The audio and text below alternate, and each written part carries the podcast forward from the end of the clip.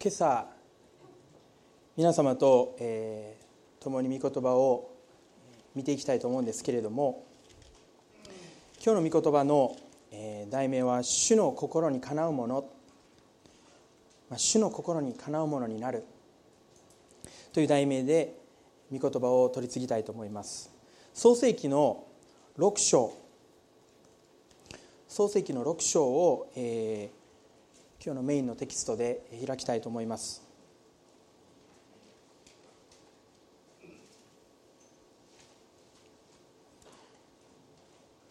創世記の6章の5節から9節をお読みしたいと思います。主は地上に人の悪が増大しその心に測ることが皆いつも悪いことだけに傾くのをご覧になった。それで主は地上に人を作ったことを悔やみ心を痛められた。そして主は仰せられた。私が創造した人を地の表から消し去ろう。人をはじめ家畜や這うもの空の鳥に至るまで私はこれらを作ったことを残念に思うからだ。しかしノアは主の心にかなっていた。これはノアの歴史である。ノアは正しい人であってその時代にあっても全く人であった。ノアは神と共に歩んだ。一言お祈りさせていただきます。恵み深い天の父なる神様。主あなたが私たちに今日もあなたの御言葉を開いてくださってあなたの愛の御言葉恵みの御言葉慰めの言葉を語ろうとしておられます。主あなたが今日この場所にいる兄弟姉妹またインターネットでこの礼拝に参加している兄弟姉妹またさまざまな理由があってこの場所に来ることができない兄弟姉妹も覚え主今祝福で満たしてくださいますように心からお願いいたします。私たちはあなたの御言葉に植え替えています。あなたの御言葉を聞いてそれが私たちの人生の一部となり日々あなたに似るものにと変えられていきたいと願っております。私たちの心は開いています。主をどうぞあなたが私たちにお語りくださいますように。イエス・キリストの皆によってお祈りいたします。アメン。えー、私が小学生の頃なんですけれども、えー、小学生おそらく5年生ぐらいだと思うんですね。もう記憶がもうだいぶ昔なんでこう薄れてってるんですけれども、えー、学校でクラブのクラブ発表会っていうのがありまして、え、その中でいろんなクラブがこういう活動してますっていうのがあったんですけども演劇部は劇をするっていうことで私は演劇部じゃなかったんです。なんか卓球部かなんかそんなあのバスケットかなんかだったんですけれどもその劇をするのにあの人員が足りないと演劇部が。でどうしようどうしようってことでなぜか分かんないんですけど、まあ、僕にとばっちりが来たというか、まあ、あのピンチヒッターで出てくれっていうことになりましてですね出たんです。でその劇今の何の劇かちょっと僕も覚えてないんですけどなんかあの絵とかなんかのね牛虎うたつみかなんかそういう感じの劇だったんですけど、まあ、僕はあの牛になったんですね。でみんなは牛をやりたくないと。でやりたくないからピンチなんでピンチヒッターの僕がやらなくちゃいけないか分かんないですけど牛をやってくれって言われたんですね。でまああのこう渾身を込めてですもうと言ってですね演劇をしました。であのまあ反響は別に大したことなくてもパラパラパラみたいな感じだったんですけどもその演劇部のこの窮地を救ったということでですねその演劇部の顧問の先生城野先生って今でも覚えてる城野先生という方がおられてこの先生教頭先生だったんですけども、まあ、痛く今塩谷君はなんていい子なんだっていうことで気に入られたんですよめちゃくちゃ。でもう教あの教室に入ってきて今教頭先生ですよ教室に入ってきて「ああ今塩谷君何してんの?」廊下であっても「ああ今主役!」って寄ってくるんですよあの学校の外でこの前あこの前っていうかずっと前に会った時はね運転してたのを止めて外に出てきて「今主役何遊んでんの?」って聞いてくるんですよもうねあのエコ兵器って皆さんされたことあります？あの僕その時1回だけなんですけどエコひいきされたことあります、まあ、僕一人っ子なんであのこう甘やかされて育った甘やかされて育ったって家内によく言われるんですけどもまああのこの家族外からですねこうエコひいきでもう好きになられたっていうのはその1回ジョーの先生っていうのを覚えてるんですけれどもあの別にそんな成績が良かったとかねこう運動神経があったとかねこう容姿端でかっこいいイケメンの小学生そんな全然ないです。もう小学もう昭和の普通の子供です。もう何の取り柄もない。もう短パン履いてねもうなんか鼻鼻を垂らして歩いてるような感じの子だったんですけどもジョーの先生は私のことを愛してくれこうこうエコひいきしてくれたんですね。でノアも別に大したことなかったんですよ、まあ、こんなん言ったら上から目線でちょっと申し訳ないですけど。まあ、本当に脳は本当に素晴らしい。すいません。でも大したことなかったんですね。あの9章を見てください。9章を見るとお酒飲んでねで天幕の中で、まあ、裸踊りですよ。そんなことやるようなノアさん。神様はノアさんのこと知ってました。いいところも悪いところも知ってたんですけどでもなぜかノアさんは神様の壺にはまったんです。なぜかノアさんは神様にはまった。神様はノアさんにはまったっていうかこの人面白いっていう、まあ、この人って言われてない。ノアは面白い。ノアは私の心にかなっている。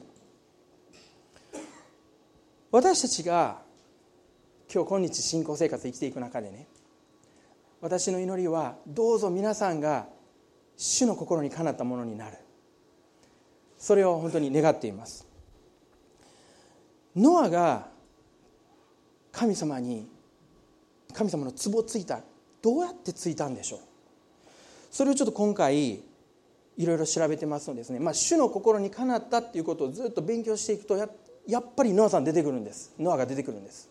でなぜノアなんだろうと思っていろいろ調べているとですね一つ面白いことが見つかりました。それは聖書の中で多くまあ神は誰それと共にいた。主は誰それと共にいたっていうこのフレーズはよく出てくるんですね。神はヨセフと共にいた。そして働かれたとか主はイサクと共にいた。そして働かれたっていう箇所たくさん出てくるんですけれども。しかし逆に誰それは主と共にいたとか誰それは主と共に歩んだっていうのはもう極めて少ないんです。知ってました皆さん？エノクとノアとそして新約ではパウロ。この3人が彼らは主と共にいた。主と共に歩んだというふうに聖書に書かれているんです。これがねノアが神様の壺をついた秘訣だったと思うんです。大きな理由だったと思うんです。神様は私たちと共にいたいと思うんですけれども神様の本心は私たちと共にみんなが皆さんが歩んでほしいって思われているんです。ちょっと三箇所を開いていただきたいと思うんですけどもどこやミカって思われるかも分かりませんけどホーセアヨエアモオバヨナミですね、えー、三箇所聖書の最後の方になるんですけれども三箇所の6章の6節から8節をちょっとお読みしたいと思います。ここで神様の本音を見ることができます。6節私は何をもって主の前に進み行き意図高き神の前にひれ伏そうか。全焼の生贄一切の子牛を持って見舞いに進み行くべきだろうか。主は幾千のお羊幾万の油を喜ばれるだろうか。主の犯した背きの罪のために私の長子を捧げるべきだろうか。私の民の私の魂の罪のために私に生まれた子を捧げるべきだろうか。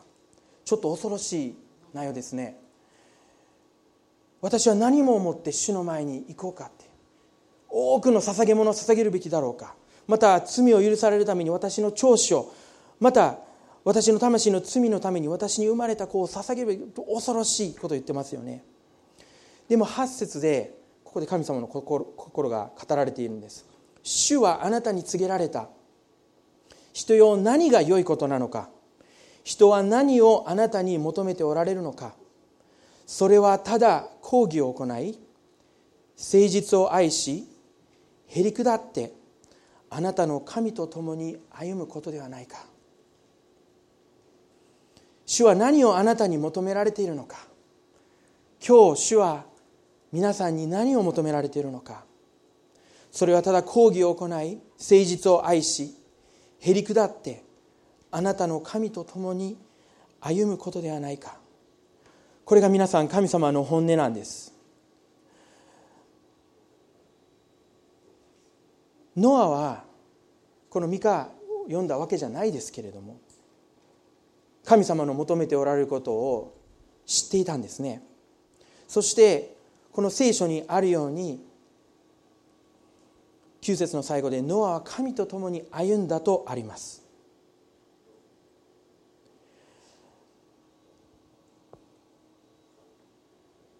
私たちが主の心にかなうものになるために神様は私たちに主と共に歩むことを願っておられるのじゃないか。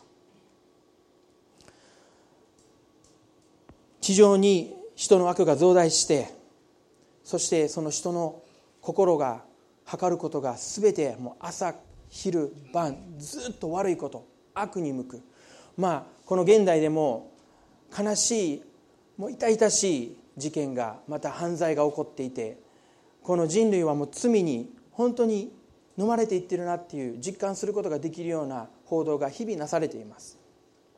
でもこの時もこのノアの時代にも人は悪の道を選び神様から離れそして神様はそのことに心を痛められ残念に思いでもこの地上を滅ぼさなくちゃいけない。そのような結論に至っていく時にその時にしかしノアは主の心にかなっていた。英語でこの場所を開いてみますと英語の方がよりヘブル語の訳に近いんですけれども Noah has found favor in the eyes of the Lord というふうに書かれています。どういう意味かというとフェーバーノアはフェーバーを得た。フェーバーってどういう意味なんでしょう？フェーバーっていう言葉はエコひいきとかですね。だからジョーの先生の話僕したんですけども。エコひいき。また行為。という意味があるんです。ノアは完璧ではありませんでした。罪を持っていました。醜い場所も持っていました。しかし神様はノアを愛していました。そして神様にとってノアは喜びだったんですね。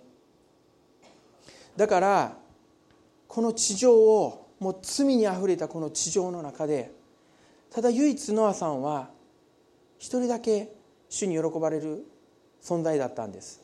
そうだったらもういっそのことも全て一掃して神様だったらね。全て一掃してきれいにしてそして新しい人類を始めたらいいものかも分かりません。でも神様はノアを愛していたんです。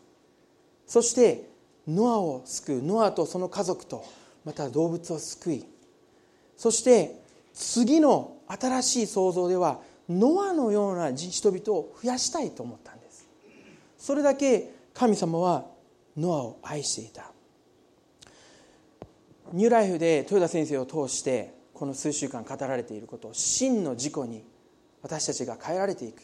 真の事故に近づいていく。その旅路を歩むということを神様が語ってくださっていますけれども私たちが主の心にかなうものになるというのはすなわち私たちが真の事故になっていくということです。主が喜ばれる人になる。それはすなわち私たちが心から喜ぶ人になる。そこに接点があるんですね。そして私たちはその喜び主の御心にかなうものとなるためにこのノアの人生から今日御言葉からその原則を見ていきたいなと思います、まあ、ノア皆さんノアのお話をご存知だと思います、えー、でもその中で隠されている神様が語られていることを今日見ていきたいなと思うんですね。ノアの6章の22節を見ていただきたいと思います。6, 6章の一番最後の節ですけれどもノアいろいろなことをしましたね。箱舟を作って動物を集めていろいろしましたけれども6章の22節にはノアがノアは全て神が命じた命じられた通りにしそのように行ったと書かれています。7章の5節でも同じように書かれています。16節でも8章の18節でも同じように全て神が命じられた通りにそのように行ったと書かれているんですね。ノアはあまりセリフをノアのこの聖書の箇所の中でセリフをあんまりなかったんです劇の中であんまりなかったんですね。でも一つノアについて言えたことは神様が行命令されたその通りに行ったというのがノアの特徴でした。このノアの特徴から私たちが見つけることができる原則は2つあります。1つ目はノアは神様の声を聞いたということです。そして2つ目の原則。それはノアは神様に信頼し従ったということだったんですね。1つ目の原則を見ていきたいと思います。ノアは神の声に聞いた。ヘブル書の11章ではこのように書かれています。ノアは信仰によって箱舟を作ったって書いてるんです。信仰を持って数々の有名な信仰を持った聖書の中の人物がこのヘブルの場所で挙げられていますけれどもノアも出てくるんですね。そしてノアは信仰を持って箱舟を作ったって書かれているんですけれどもローマの10章17節ではこのような御言葉が書かれています。そのように信仰は聞くことから始まり聞くことはキリストについての御言葉によるのです。私たちが信仰を持つために必要なことは聞くことなんです。それもいろんな声が私たちの人生にやってきます。でも私たちが聞くのは神様から聞く。それが必要なんです。皆さん今朝どうでしょうか？皆さんは神様から聞く方法をご存知ですか？皆さんは今今日この時点で神様があなたに何を語っておられるかということをご存知でしょうか？私は本当にあの短所がありましてですねその短所が、まあ、あの僕の周りにいる人はよく聞かれたことがあると思うんですけれどもあの奥さんの言うこと聞かないんです。で奥さんの言ってることを忘れちゃうんです、まあ、ご主人の方うんうんって思われる方いるかも分かりませんけれども今うんって誰か言われましたけども。もう今年の11月で22周年を迎えるんですね。もう長いこと結婚してるんですけども全然聞かないんですね、まあ、聞いてるつもりなんですけど聞いてないことが多いんです。であれどうなの？これどうなの？ってもう言ったやん言ったやん。いつも言われて全然聞いてないって言われてそこを本当に直さないと僕はちょっとまずいことになるなと思ってるんですけれどもだからあのまあ妻の心に全然かなってないあのご主人なんですけれども、まあ、それはちょっと言い過ぎやんとかって言われるかもわからないですけども。でも私たちは神様に聞くっていうことがとてもとても大事です。もし神様に聞かないと私たちは本当に私たちの信仰生活はまずいことになってしまいます。皆さんどうですか今日？皆さんは神様に聞いておられますか？神様の声を聞いておられますか？今ちょっと隣の皆さん私が水の間に隣隣の皆さんにですね神様の声を聞きましょうっていうふうにちょっと言い合ってください。どうぞ。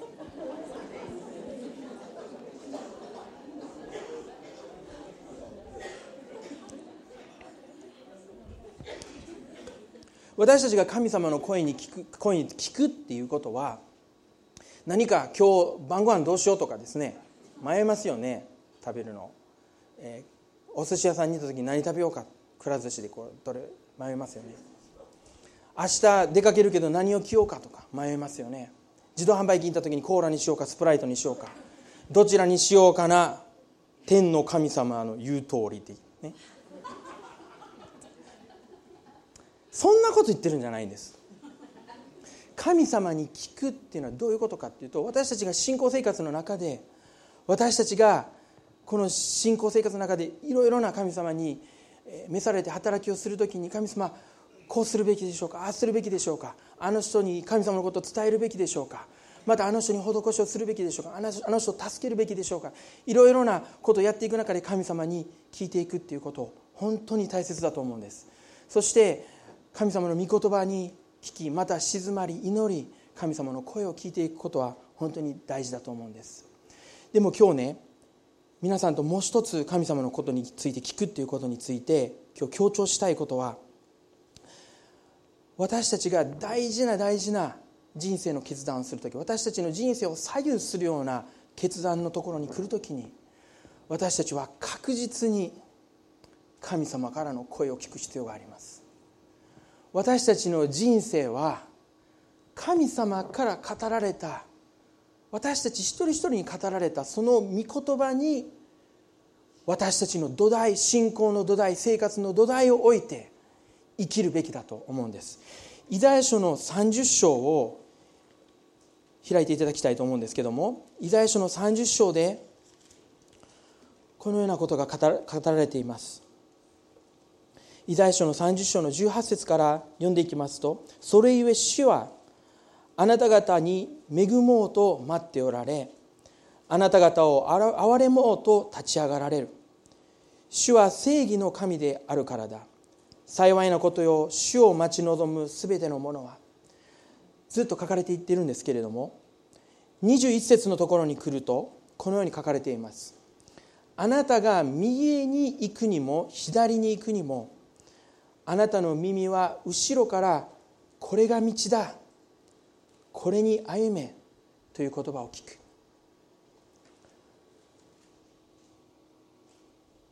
私たちが右に行くにも左に行くにもこの道を歩もうあの道を歩もうその決断をするときに私たちは神の御言葉の上にそれが立っているのかを確認する必要がとっても大事なことです。ノアは神様にこの創世紀の6章で箱舟を作るようにということを命令を受けました。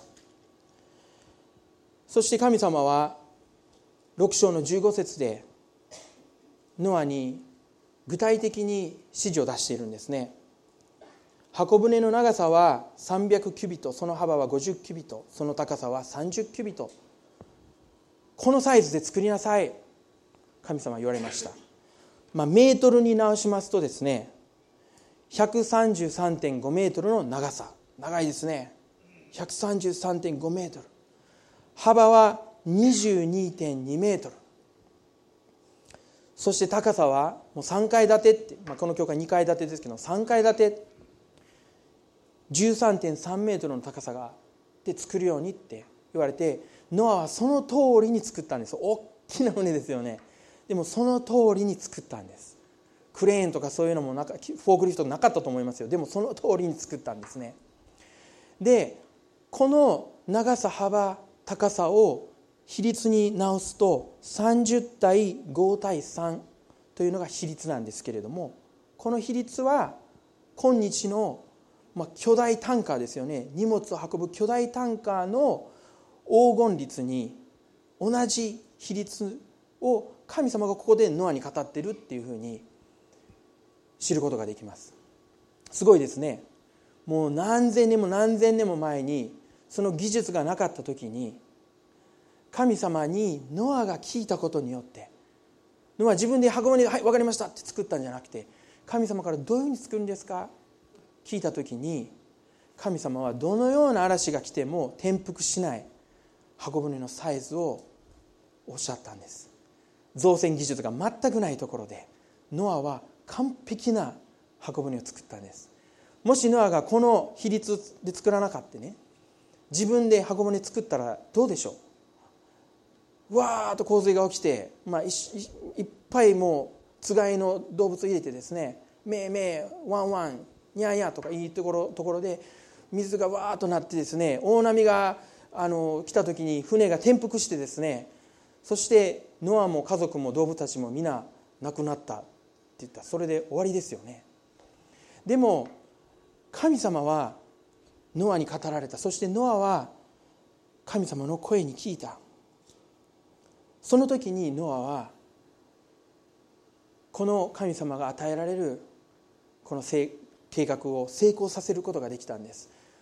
ユダヤの伝統ではノアはこの後もねブドウ園を作ったりとかいろいろなものを作ったりしていろいろなものを発明したっていうふうにあの言い伝えられているそうです。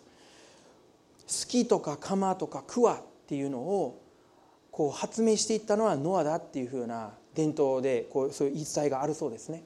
地面をこう耕すために。彼はこの時にだけ聞いたんじゃなくて箱舟を作る前からまた箱舟の事件が終わった後も神様に聞く性質を持っていました。そしてそれゆえに神様は素晴らしい知恵を持ってノアを導かれたんですね。神様に聞くっていうことは大事なんですけどもそして私たちみんな「アーメン」って言うことできると思うんです。神様に聞きましょう「アーメン」アメン感謝します。本当にサポートされてると感じます。でも私たちは神様に聞けない。なんででしょうか？神様から聞くことができない。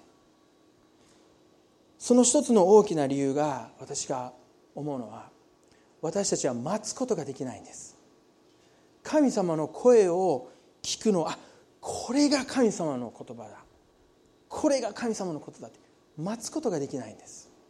私たちの人生にはいろいろなスケジュールがあります。時間があります。学校に行くならば楽器があります。人生のいろんな季節があります。そのスケジュールによって私たちは神様から答えを引き出そうとするんですけれども引き出せない。だから土妻を合わせるんですね。第一サムエルの13章でこのような記事があるんです、まあ、聖書を開きにならなくても結構ですけれども。その時にイスラエルの民はサムエルという預言者そのリーダーを求めるんじゃなくて私たちには王が必要だと言って神様はある意味それは悲しまれたんですけれども許可を王を与えるということを許可をしてそして与えられた立てられた王がサウルでした。そしてそのサウルが1回目の戦いに勝ちアモン人を打ち砕きそして2回目もうイスラエルの宿敵ですね。大きな宿敵ペリシテ人と対峙することになりました。聖書の中ではペリシテ人がイスラエルの前にやってきた。その時にもう人々はもう砂の、地の砂のように多かったっていうふうに書かれていますけれども。サウルは恐れました。そして神様の声が必要だと思ったんですけれどもその戦いの場所にサムエルがどこどこに何日に来るって約束していたんですけどもサムエル遅れたんですね。そしてその時に来ることがなかった。もう一発触発もう敵は目の前にいて来るかもわからない。そのような状況の中でサウルが取った行動は神様が神様に祈りを捧げる時にこのようにしなさいといった教えを無視してですね祭司が捧げるべき全焼の生贄をサウル自ら捧げたんですね。サウルは待つことができなかったんです。あ遅れてるから。この時間に来るサムエルが遅れてるから。捧げたって言ってるんですけど実のところ自分のことを守るために焦りと恐れでもう自分でやってしまったんですね。神様の声を聞く心をサウルは持ってないゆえに自分で全焼の生贄を捧げました。そしてその時に何が起こったか書いて聖書に書いてるんですけどもサウルはその王位から退けられました。そしてダビデという新しい王が建てられた。その瞬間ですよ。その後何年もサウルはいろいろ治めてこう王様としていろいろ活動していくんですけどもその瞬間に神様はサウルを王位から退けた。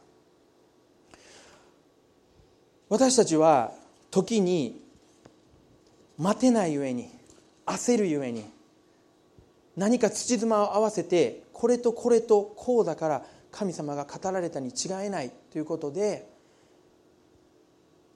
聞いた錯覚を起こして神様語られたって思うんです。でもちろんねそういう時もあるんです。もう神様が私たちのこの品性を高めるために私たちを本当に成長させるために時に語られないことがあって信仰によって私たちがステップアウトしなくちゃいけないそのような時期も時もあるんです。でも私が今日語っているのは私たちは神様から聞く必要があるんです。そして私たちは確信を持って私たちの人生は私は神様から聞いた。その確信を持って私たちが生きていく必要があると思うんです。皆さん今朝忘れないでください。神様はあなたのことを忘れることはありません。あなたのことを決して忘れません。あなたのことを決して見捨てません。そして神様はあなたの最善をご存知です。そして神様は遅れることはありません。私たちが大事なことは神様から聞く勇気を聞くことを待つという勇気を持つことなんです。うん。この状況来てるけど神様から聞いてないな。聞いてないな。あこれは聞いたことにしとこう。多分これやろ神様の言われてることこれや。じゃなくて神様あなたが語られました。感謝します。あなたがあの時何月何日何秒何時何分あの時に私に語られました。そのような神様の声をつかんで私たちは生きていく必要がある。そのためには待つ必要があるんです。ノアさんはね神様を待つ人でした。このノアの箱舟の話を聞いて、まあ、読んでいきますと雨が降り始めました。ノアが船を完成させて全ての動物が中に入った時に雨が降り始めました。聖書には40日40夜雨が降り続けた。そして水が傘を増していったって書いてます。そして 40, 40日40夜で雨終わったんです。だからもう箱舟の中に入っていったらザーッと音がしているんです。その音は止んだんです。でもその後110日間水は増え続けたと書いてます。そして150日まで水は増え続けてそしてあらゆる山の上に水位が来たっていうふうに書かれています。そして150日 ,150 日目から水位は下がってそして箱舟はとうとうある山の山腹に着岸したっていうふうに書かれてるんですね。その時を皆さん想像してみてください。ニャーニャーめいめいがおねいろいろ言ってるところの中でいきなりドーンという音がして大きな133メートルのこの船がドーンと着岸するんですね。はあノア何かと思ったと思うんです。でも皆さんそこからですよ。ドーンと音がしてから40日間何もしないでノア待つんですね。そして40日間待った後カラスとかハトとかを飛ばして皆さんご存知だと思いますけど帰ってきたり帰ってこなかったりオリーブを加えてたりいろいろして2週間ぐらいあオリーブを加えてきた。もう鳥が帰ってこなかった。それイコールもう彼らは住む場所を見つけたっていうことでしょ水が引いていったっていうことですけれどもなんとノアはそこから100日待つんですまた。また100日待ってそしてやっと外を見るんですね。そして外を見た時に肉眼でノアの目で地面が乾いているのが見えるんです。あ地面が乾いてる。もう多分僕そこ見たらもう出よ出よって話になると思います。宮崎とあのあの大阪を行き来するその船にフェリーに時々乗るんですけども30分待つのもイライラしてきます僕。着岸するの待ってね。あ着いたもう出よ出よ出よでもノアはパッと地面がもう乾いてるのを見た後なんとどれだけ待ったと思います？57日待ったんですね。57日待った後その後に聖書に書いてます。完全に地面が乾いた後に主はノアにあなたとあなたの家族動物を連れて外に出なさいって言った時にはい出ます。今がその時ですって言って外に出たんです。大事な大事な特徴です。ノアは神様が語られるまで何も大事な決断をしなかった。ただ単にずっと待ってもうカウチに横になってポテトチップスでずっと待ってたんじゃないんです。もう毎日毎日忙しい生活をしてました。もう、えー、食事を作らなくちゃいけない。船の状況をチェックしなくちゃいけない。また動物たちの世話をしなくちゃいけない。また家族と共に食事をして団らんをして一緒にお祈りしてそういう生活日々の生活を船の中で続けていました。そして神様いつですか？って期待を持ちながら鳩を飛ばしたりカラスを飛ばしたりしていました。しかし神様が語ら神様が語られたっていうその時までノアは大事な大事な決断をすることすなわち箱舟の扉を開けることをしなかったんですね。大事なことは神様は私たちのことを覚えられて神様は正しい時をご存知です。私たちがそれを確信を持って待つ。それをできるかどうか。それが主の心にかなうものになるかどうかの一つの大事なポイントなんじゃないかなと思います。二つ目の原則に移りたいと思いますけどもそれは信頼して従うということです。神様は私たちに信頼して従うことを望まれます。もし神様が私たちに語られたのなら私たちは納得して従うのではありません。あ辻褄がこうある。うん分かります。分かります。そうですね。うん納得。そして神様従います。じゃないんです。神様が語られたらたとえそれが納得がいかないようなことであったとしても僕は皆さんにマインドコントロールしようとしてるんじゃないですよ。でも神様は信頼にあたるお方です。神様は全能のお方です。そして私たちは神様を信頼して頼ることができます。よく考えてみると神様以外に信頼に値する人はいません。だから神様が語られた時に私たちはつべこべ言わず従うんです。信頼して従うんです。ノアが神様から語られたことは辻褄が合いませんでした。大きな大きなタンカーのような船を作れ。でも皆さんノアは一回も雨を見たことないんですよ。この時まで雨は全然降ってなかったしノアの時代の人誰も雨を見たことないんです。また神様が箱舟を作れって言われた場所は海の水からも何百キロも離れたところです。作ったとしてこれをどうやって水に持っていくの？思ったと思いますよ。また動物のつがいを全部集めてこの箱舟の中に入れろ。皆さん鶏を捕まえることチャレンジしたことありますか？大変ですよ。疲れますしいやーってなりますし。猫なんかね捕まえにくいですよね。でも全ての動物をここに入れなさい。そんなんできっこない。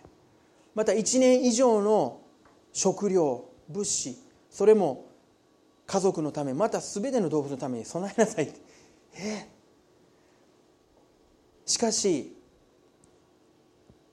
ノアは全て神が命じられた通りにしたと聖書に書いてます。すごいですね。ノアは神様に信頼して神様の言われる通りにその道を歩んだんです。私たちは時に納得できないようなことを神様に言われることありますけれどもそれでも私たちは神様に信頼して従うのです。その時神様は私たちと共に歩んでくださいます。ノアが事実箱舟を作ることができた。そしてこの大洪水のこの宮沢をすることができた。それはもう偉大な偉大な労力がかかりました。多大な労力がかかりました。大きな財源が必要でした。資源が必要でした。また元気が必要でした。もう木を切って立ててねもうすごい労力が必要でした。また知恵が必要でした。でも神様はその全てをノアに備えたんです。もし私たちが神様に聞かれたことを信頼して従うならばそれは不可能じゃないんです。どのようなことでも神様は私たちを通してすることができる。私たちがいやそんなことできない。いや私にはそんなもったいない。いや私はそういうのにふさわしくないって思われることを時々皆さんもチャレンジを受けるかも分かりません。でももしあなたが神様から聞いて歩んでいるならばアメン。あなたに信頼します。私はできるかどうか分かりません。でもあなたに信頼してあなたに従います。その心が主の心にかなうものになっていく私たちの人生の旅路だったんですね。先ほど読みましたミカの6章で神様の本音。それは私たちがどのような犠牲を神様のものに元に持ってくる。どのような捧げ物を神様のものに元に持ってくるということではなくあなたの神と共に歩むことではないかと神様は言われました。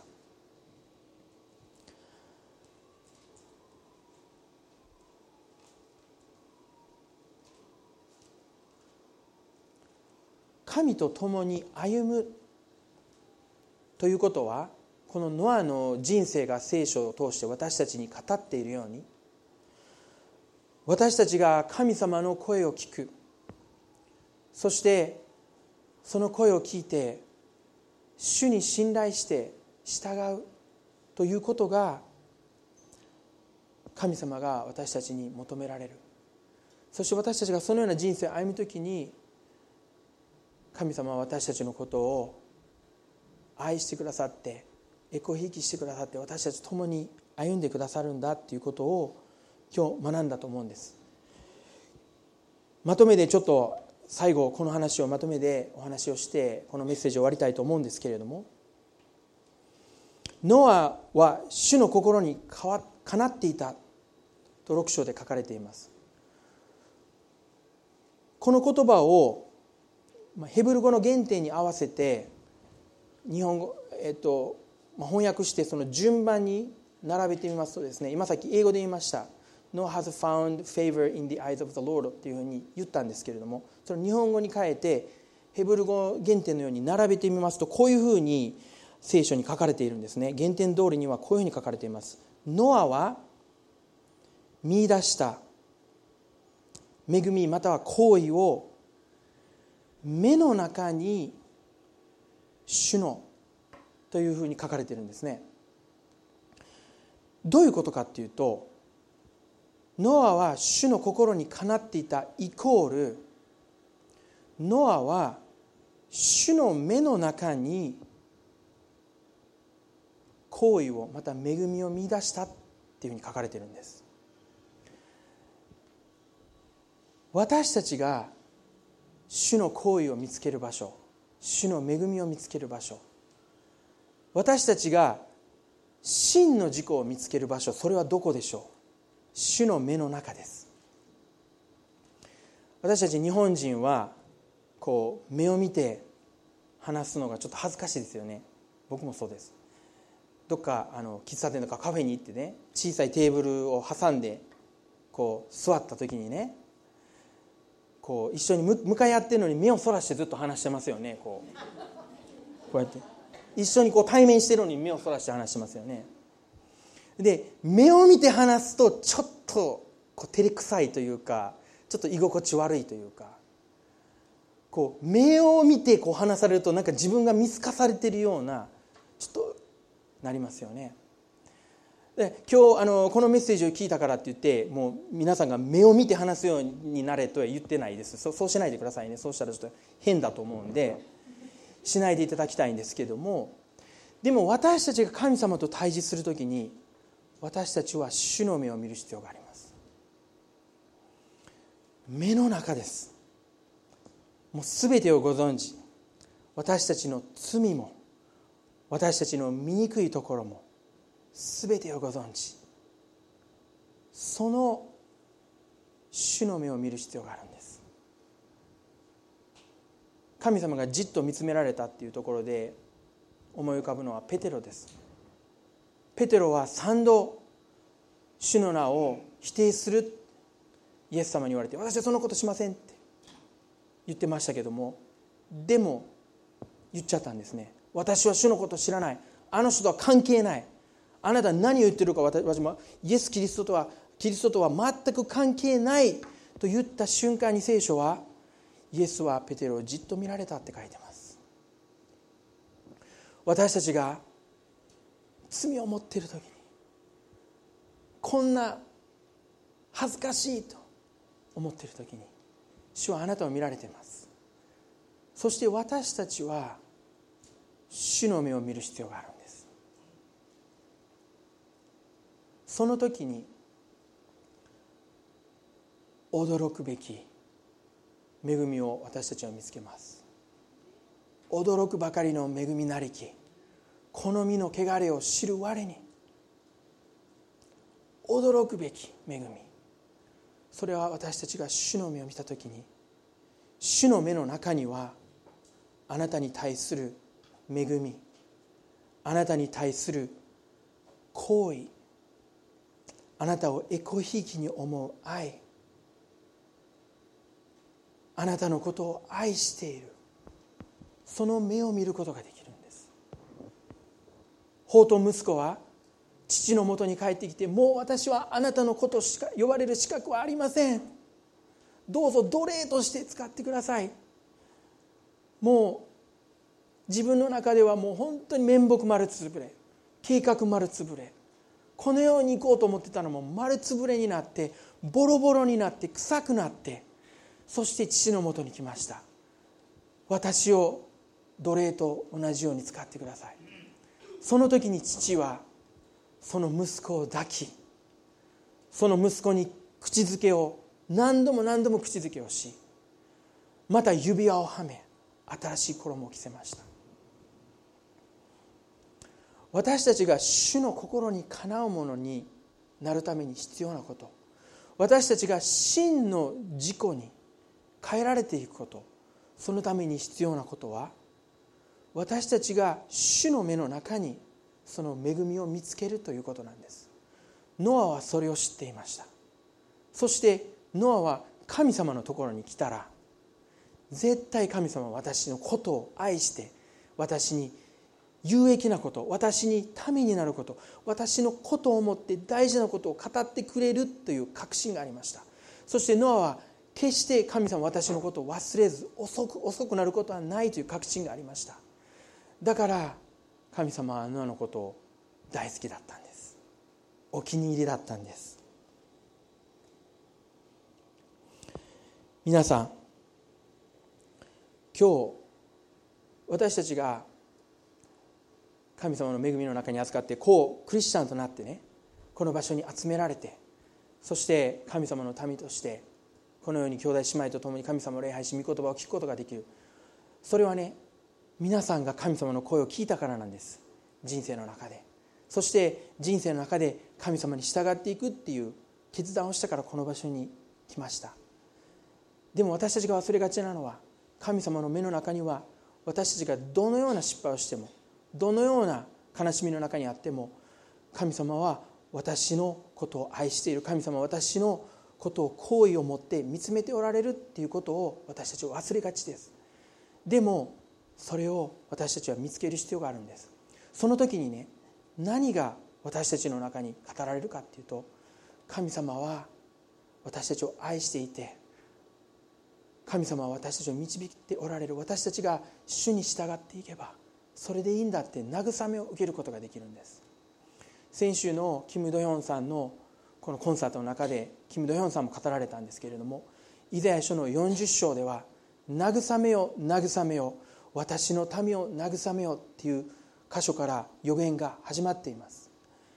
神様は私たちにもちろん慰めを神様から受けるということも必要だ望んでおられるんですけれどももう一つは私たちが外に出て行って神様の神様と隔てを感じている神様から距離を感じている神様はどうせ私のことを罪人と思っているそういう人たちのために神様はあなたを愛しているよって神様の慰めを私たちは携えていく。そのために一人一人がその働きを与えられているんじゃないかその働きを担っていくべきじゃないかと思います。神はその独り子を私たちにくださるほどに私たちを愛してくださいました。そしてそれは神様を信じて神様の声を聞いて神様に従う者が一人も滅びることなく永遠の命を得る。神様が十字架上で全ては終わった。全ての働きは完了したと宣言したその時に神殿の幕が上から下まで裂けました。それは何を意味するんでしょうか？神様との隔てのない親しい関係です。神様から聞いて神様の目を見つめて神様が私たちのことを愛してくださっているということを感じながら私たちは生きていく。そして周りの人に慰めを与えていく。神様は敵じゃなかった。敵だと思った。ひょっとしたら私はもう殺されると思った。滅ぼされると思った。でもしかし神様は私たちのことを愛していた。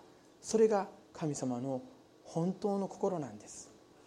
今日私たちがその神様の慰めを携えて生きるものだと。されるために私たちが主の心にかなうものとして歩んでいくことができますようにお祈りいたします。今一言お祈りしたいと思います。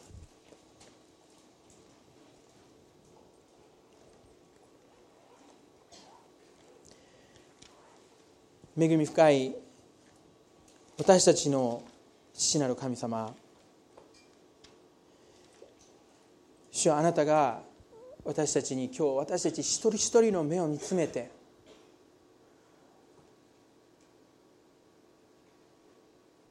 私はあなたを愛していると語ってくださっていることを感謝いたします。主は何をあなたに求めておられるのか。それはただ講義を行い誠実を愛しへり下ってあなたの神と共に歩むことではないか。主これが神様あなたの本音です。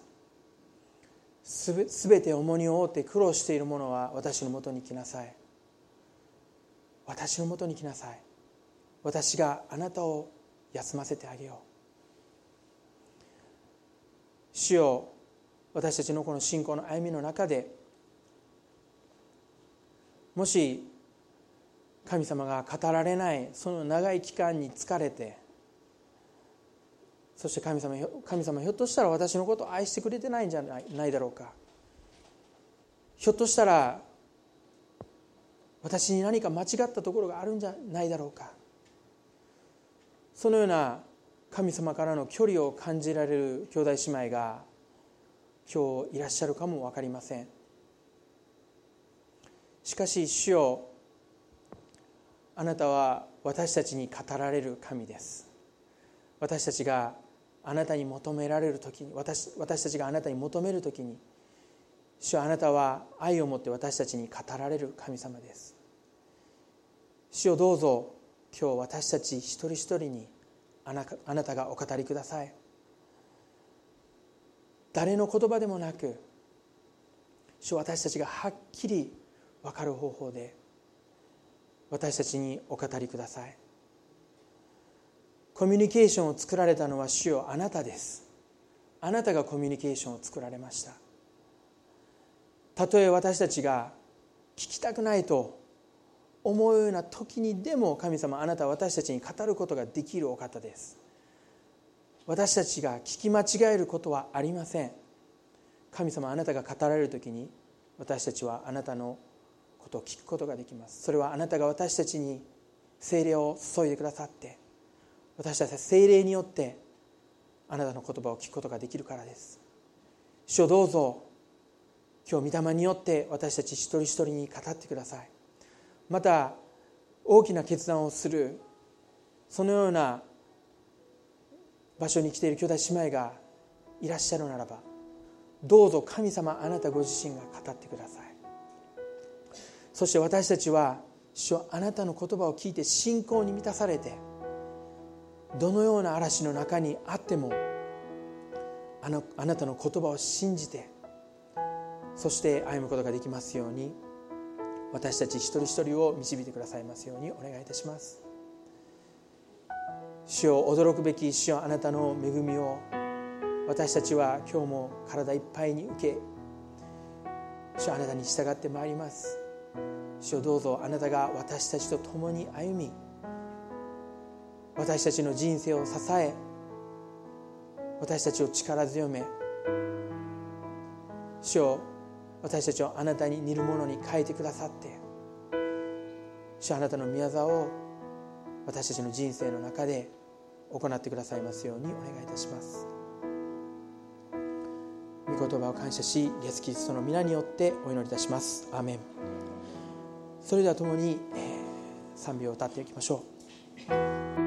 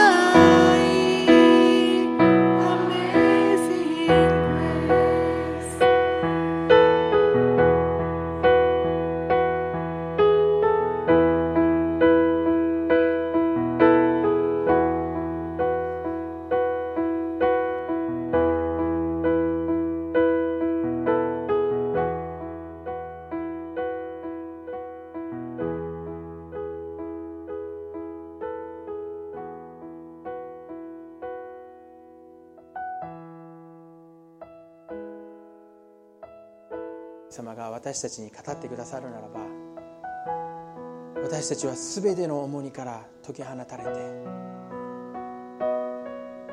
先ほどの歌詞にありましたように私たちは解き放れて自由になって歩んでいくことができます。今週神様が皆様の人生の中で語られますように御言葉を通してまた私たちの人生の中で疑いようのない方法を通して神様が語られますように。そして私たちはその神様の語りかけ生きて主は今も生きておられる。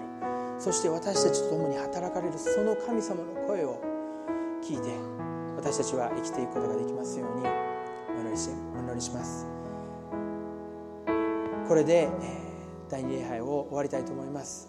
共に交わりを持ちまこの場所を祈りの場所として残してですね解散していきたいと思います。また2階ではお昼が振る舞われますのでどうぞ共に交わってこの日を過ごしていきたいと思います。ありがとうございました。